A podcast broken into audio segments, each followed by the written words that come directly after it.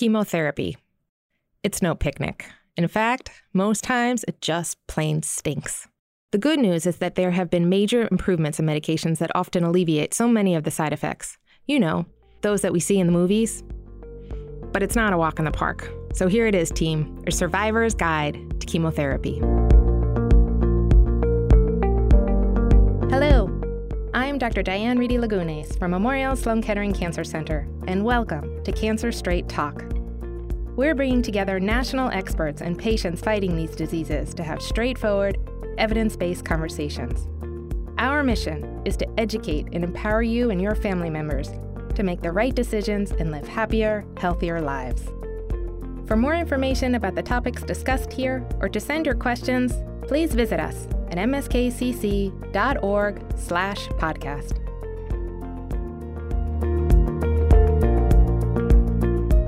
Here's the deal.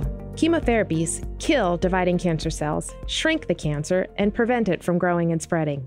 So often, my patients ask, with all the advances in medicine, why are we still using these poisons? The reason is because it still works, and it's still the most effective approach that leads to cure. Today, we have Elizabeth Cruz, a nurse leader at MSK and an RN for 16 years. Her role and passions are to educate patients about chemotherapy. She's going to run down everything you'll need to know to prepare for treatment.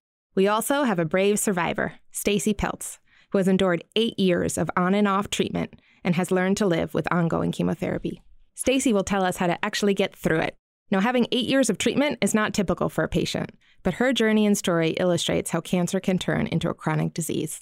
Full disclosure these are my people, my former nurse for the past 10 years and one of my dearest patients. They are also the very best people to talk to us about these topics because they're in it and on the front lines. Thank you both and welcome to the show. It's a pleasure. Thank you. Elizabeth, can you just share with us what a patient's about to start in chemo or meet you for the first time? I would imagine they're generally scared, and what reactions and how do you approach that for the first time? Oftentimes, I go in the room with a warm smile and I try to make them comfortable. I try to address what's the most important thing I can answer for them today. And I introduce myself and tell them, we are here to hold your hand every step of the way and to help you through this. The most common question is, how am I going to feel? How am I going to tolerate this? Am I going to be able to work? Am I going to be able to drive? Am I going to be able to take care of my kids? And the answer is yes, for the most part, but we will give you tips on how to take care of that. We are your lifeline. We are here to support you and educate you on how to monitor and manage your side effects. And when you can't, you call us. And that usually makes them feel better. I educate them on the side effects of the chemo, how to manage symptoms at home, because most of the patients and family and we as healthcare providers want them to be home to manage these side effects. And we encourage and we reassure them that not everybody has the same side effects. Stacy's side effects are not the same as patient X. And we tell them that we will get them through it. When you talk about these side effects and managing, like I said before, I mean, sometimes you see these things in the movies and you're like, I'm going to be throwing up all day long and you're going to be in the bathroom. So, what is the reality of what to expect with some of these side effects that could be manageable, as you said. And that's one of my intro lines. You should not be puking your brains out like in the movies. We really Thou shall not do that. No, and if that's going on, it's not normal. That is not okay. Thankfully, we have excellent antiemetics or anti-nausea medications that manage these side effects very well. And we have variety of medications in the chemo unit that we provide intravenously, orally to patients. And we have other things that, you know, we can improve on if drug A doesn't work for you. So the important part is to sort of like even if you have queasy to take that medication that we're providing Absolutely. so that it doesn't accelerate and escalate if you will to full on nausea or vomiting. Exactly. And they work. They do. For the most they part, do right? for the most part work. And, you know, if drug A doesn't work, we manage it over the phone, like you called me or portaled me, and we tell you, okay, if this didn't work, let's move on to step B. And I'll follow up with you tomorrow to see if it helped and do other management symptoms in terms of like not necessary medications. It could be meditation, it could be acupressure if it's if we're talking about nausea and things like that. So we're going to get to that and we're going to ask Stacy again, who's our veteran here. But I'd like to share Stacy's story because before diagnosis, Stacy's most pressing question was why can't I eat ice cream anymore? That question led to multiple tests and imaging that found tumors that were spread throughout her abdomen. She had to endure a surgery followed by chemotherapy, but unfortunately, the cancer came back. And what we mean by that is that there were microscopic cells that were supposed to die off with the chemotherapy, but didn't. During the next seven year time span, Stacy endured two more intensive surgeries, was enrolled in a clinical trial with immunotherapy, and received essentially chemotherapy IV, oral, as well as directly into her abdominal cavity, on and off again for almost seven years. So, Stacy, we want to hear your story because you are clearly a warrior and a veteran, and you again illustrate how cancer can be turned into a chronic disease. First of all, the first thing with Elizabeth, very important is not to go into that first meeting alone because a lot of what you're hearing is just the noise in your head. You've just been diagnosed with cancer, and you literally, she says a lot of stuff, and unless you're writing it down, which you shouldn't even be doing, you should be talking to her. Somebody else should be there writing it down for you. Absolutely. Absolutely. Because you remember nothing from that. Often you remember nothing from the original diagnosis when the doctor's talking to you. But as far as being a veteran and a warrior, that was my goal in life is to be a cancer veteran. not really, but I guess it's my mission. Sign up for this. You know, I was always in education, so I'm happy to be here educating people about You've about chemo. this. I've inherited it, and I'm going to do it. Teach people the right way to do chemo, and it's basically with a sense of humor. I mean, you have to take it seriously, obviously, but like Elizabeth said, not everything is so cut and dried. There are so many different medications for the side effects, and if they don't work, something else will work. And it's true, it's not like the movies. It's not like you're puking up your entire breakfast. Usually it's nothing more than a tablespoon, and then you feel fine. It's the weirdest thing about nausea with chemo. One second you're nauseous, you throw up, and you're done. You can have a full meal afterwards. How about that? Yeah, you don't necessarily, but you could. So, for those that may be listening that they're about to embark on their first day of chemotherapy or very early on in the journey, what do you recommend or suggest that they bring to the chemotherapy appointment with them? Bring another person, bring things to distract you, bring an open mind because chemo is not necessarily going to be what you think it is. The first couple of sessions, I don't think I had any side effects at all. I, I was like, oh, this is easy breezy. And then the third one, I kind of did. With the first chemo, I didn't lose my hair. So that was a good thing. But then later chemos, I did. So just bring an open mind. You never know how you're going to react. Okay, so let's talk about that because hair loss is a fear. You have a very famous quote that I think you should share with everyone. Well, that it's not losing your hair that's so horrible. You could wear a wig, you could wear a hat. It's the fact that cancer walks in the room before you do when you lose your hair. So everybody already knows you have cancer when you walk in. And the word is already demonized. People are afraid to you hear people say, Does she have cancer? Just say the word and it's not so bad. You need to face it in order to survive. That's absolutely right. So, Elizabeth, share with our listeners hair loss that's clearly for those reasons such a striking, powerful shock. Again, it's not just cancer, it's just the obvious external changes. Does it happen right away? And what can we educate our patients on, sort of knowing on what to expect on the hair loss side? I mean, as an educator, I feel it's super important to mention if it is going to happen. Not all chemo regimens cause hair loss. I think that's critically important, and it's right? Not so important, right? And experience for Stacy is not the same for the next person, and we will make you aware if it's gonna happen. And we know from experience that approximately when it would occur, and we will make you aware of it.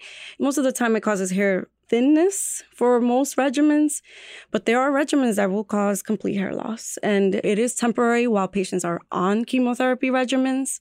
And we reassure them of that. And then it will grow back once you're off therapy. I know for chronic situations, it might be a little bit different, but it is temporary while you're on that specific drug that causes that significant hair loss.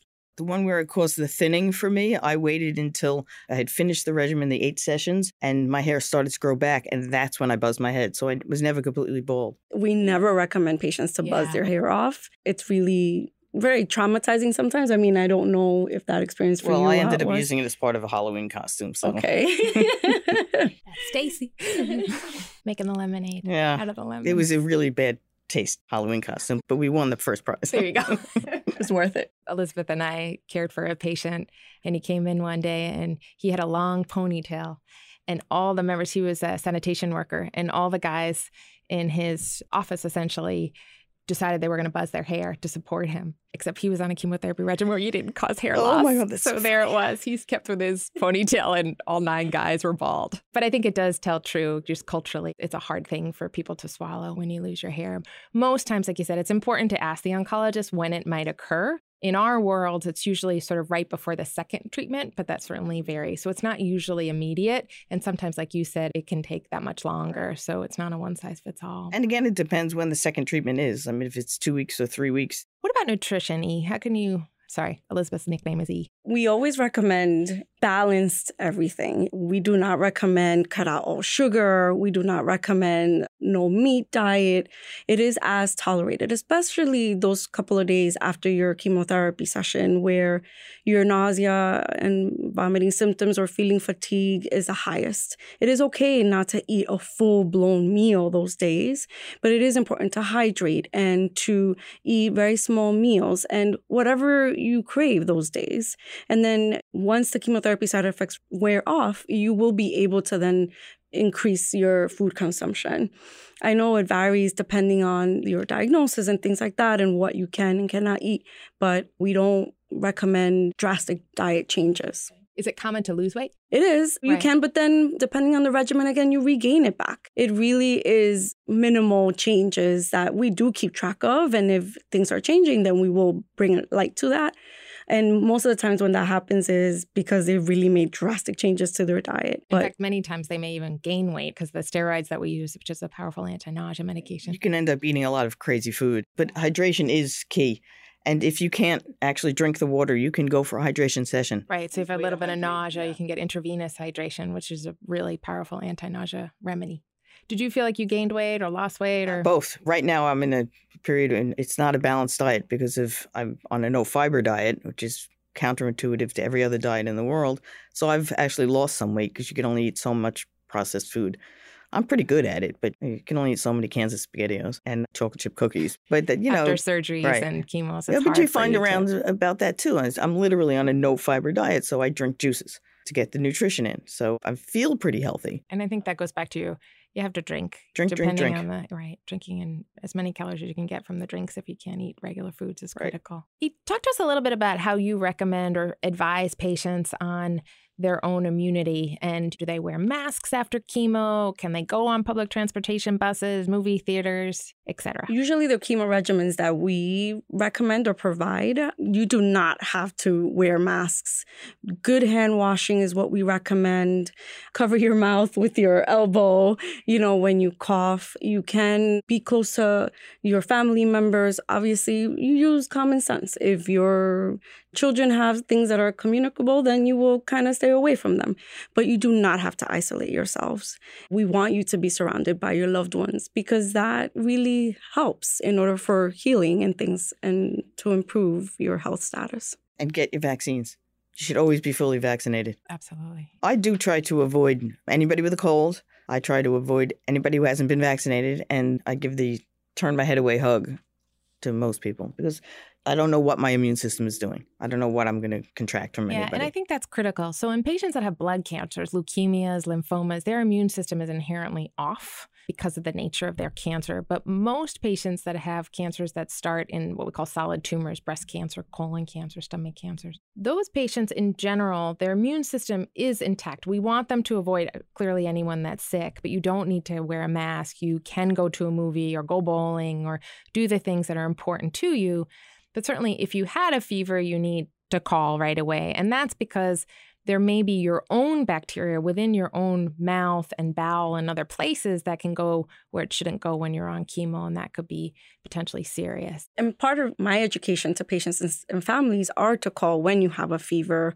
when you have symptoms that don't resolve within 24 hours, and when you're just not feeling yourself, when things are really out of the norm it never hurts to call and not to wait until your next clinic visit yeah, because right. you're no deathly afraid that and I'm going to send you to the emergency yeah, room. I used to hesitate about calling because I didn't want to come in to, to go to the emergency room. But, you know, I've got all kinds of stomach issues and you've always walked me through it. And I've, I've never actually had to come in for any of them. Yeah. Exactly. And I think that's so critical to emphasize. Patients get afraid because they don't want us to tell them that they have to go to the emergency room and they're afraid of what we're going to say. But chemo is tough and it is potentially very dangerous if you don't do what you're supposed to do. So I think we really want to emphasize that point that there is no silly question. You should always err on the side of calling. And there's so many side effects that we can, just like Stacy said, manage at home. And for you to suffer at home, it gives me the heebie jeebies Right, yeah. because I could have helped you. I could have helped anybody that's on the phone. It, it, it truly is hard to ask for help. People say, give me a call, and you're not going to really give people a call. Your friend should be saying to you, what could I do to help? But it's more than just the food things, too. There's uh, exhaustion from chemo. Some of them make you, I don't mean exhausted like I need to take a nap. I mean exhausted like I can't lift my arms. So you need to deal with that, too. as the nurses and the doctors and the healthcare providers get to know the patients and their family members, I oftentimes I'm telling you as a patient, but then I look towards your loved one to say you need to make sure we call so that we can prevent any other side effects from going awry. So somebody's going to change my husband's entire personality and make him more attentive, right? Can't promise you that. Let's talk about being attentive. Anything else that you tell your patients as it relates to the chemotherapy side effects? Anything, like I said, that lasts for over 24 hours, you have to call the office. I encourage exercise as tolerated, those days that you're not super fatigued. I encourage patients that you can drive and you can work, depending on your side effects, and you can be sexually active. We don't want any babies while you're on chemotherapy No to be conceived. on No making babies, because that's a very important aspect of humans. Absolutely. And many times, just like you said, people don't want to call to ask for help. Many people don't even want to bring up that subject. So I tell. I don't know if I wanted to bring it up beforehand. now we can give you an excuse if you didn't want to. My husband's going to kill me. in fact, I think that's critical because your quality of life is so important and the connections with your loved ones need to be as Your strong life is not over because you have chemo. Your life is changing. It's a movable feast. You do a lot of things differently, but you don't have to stop anything, really. Nothing that I could think of.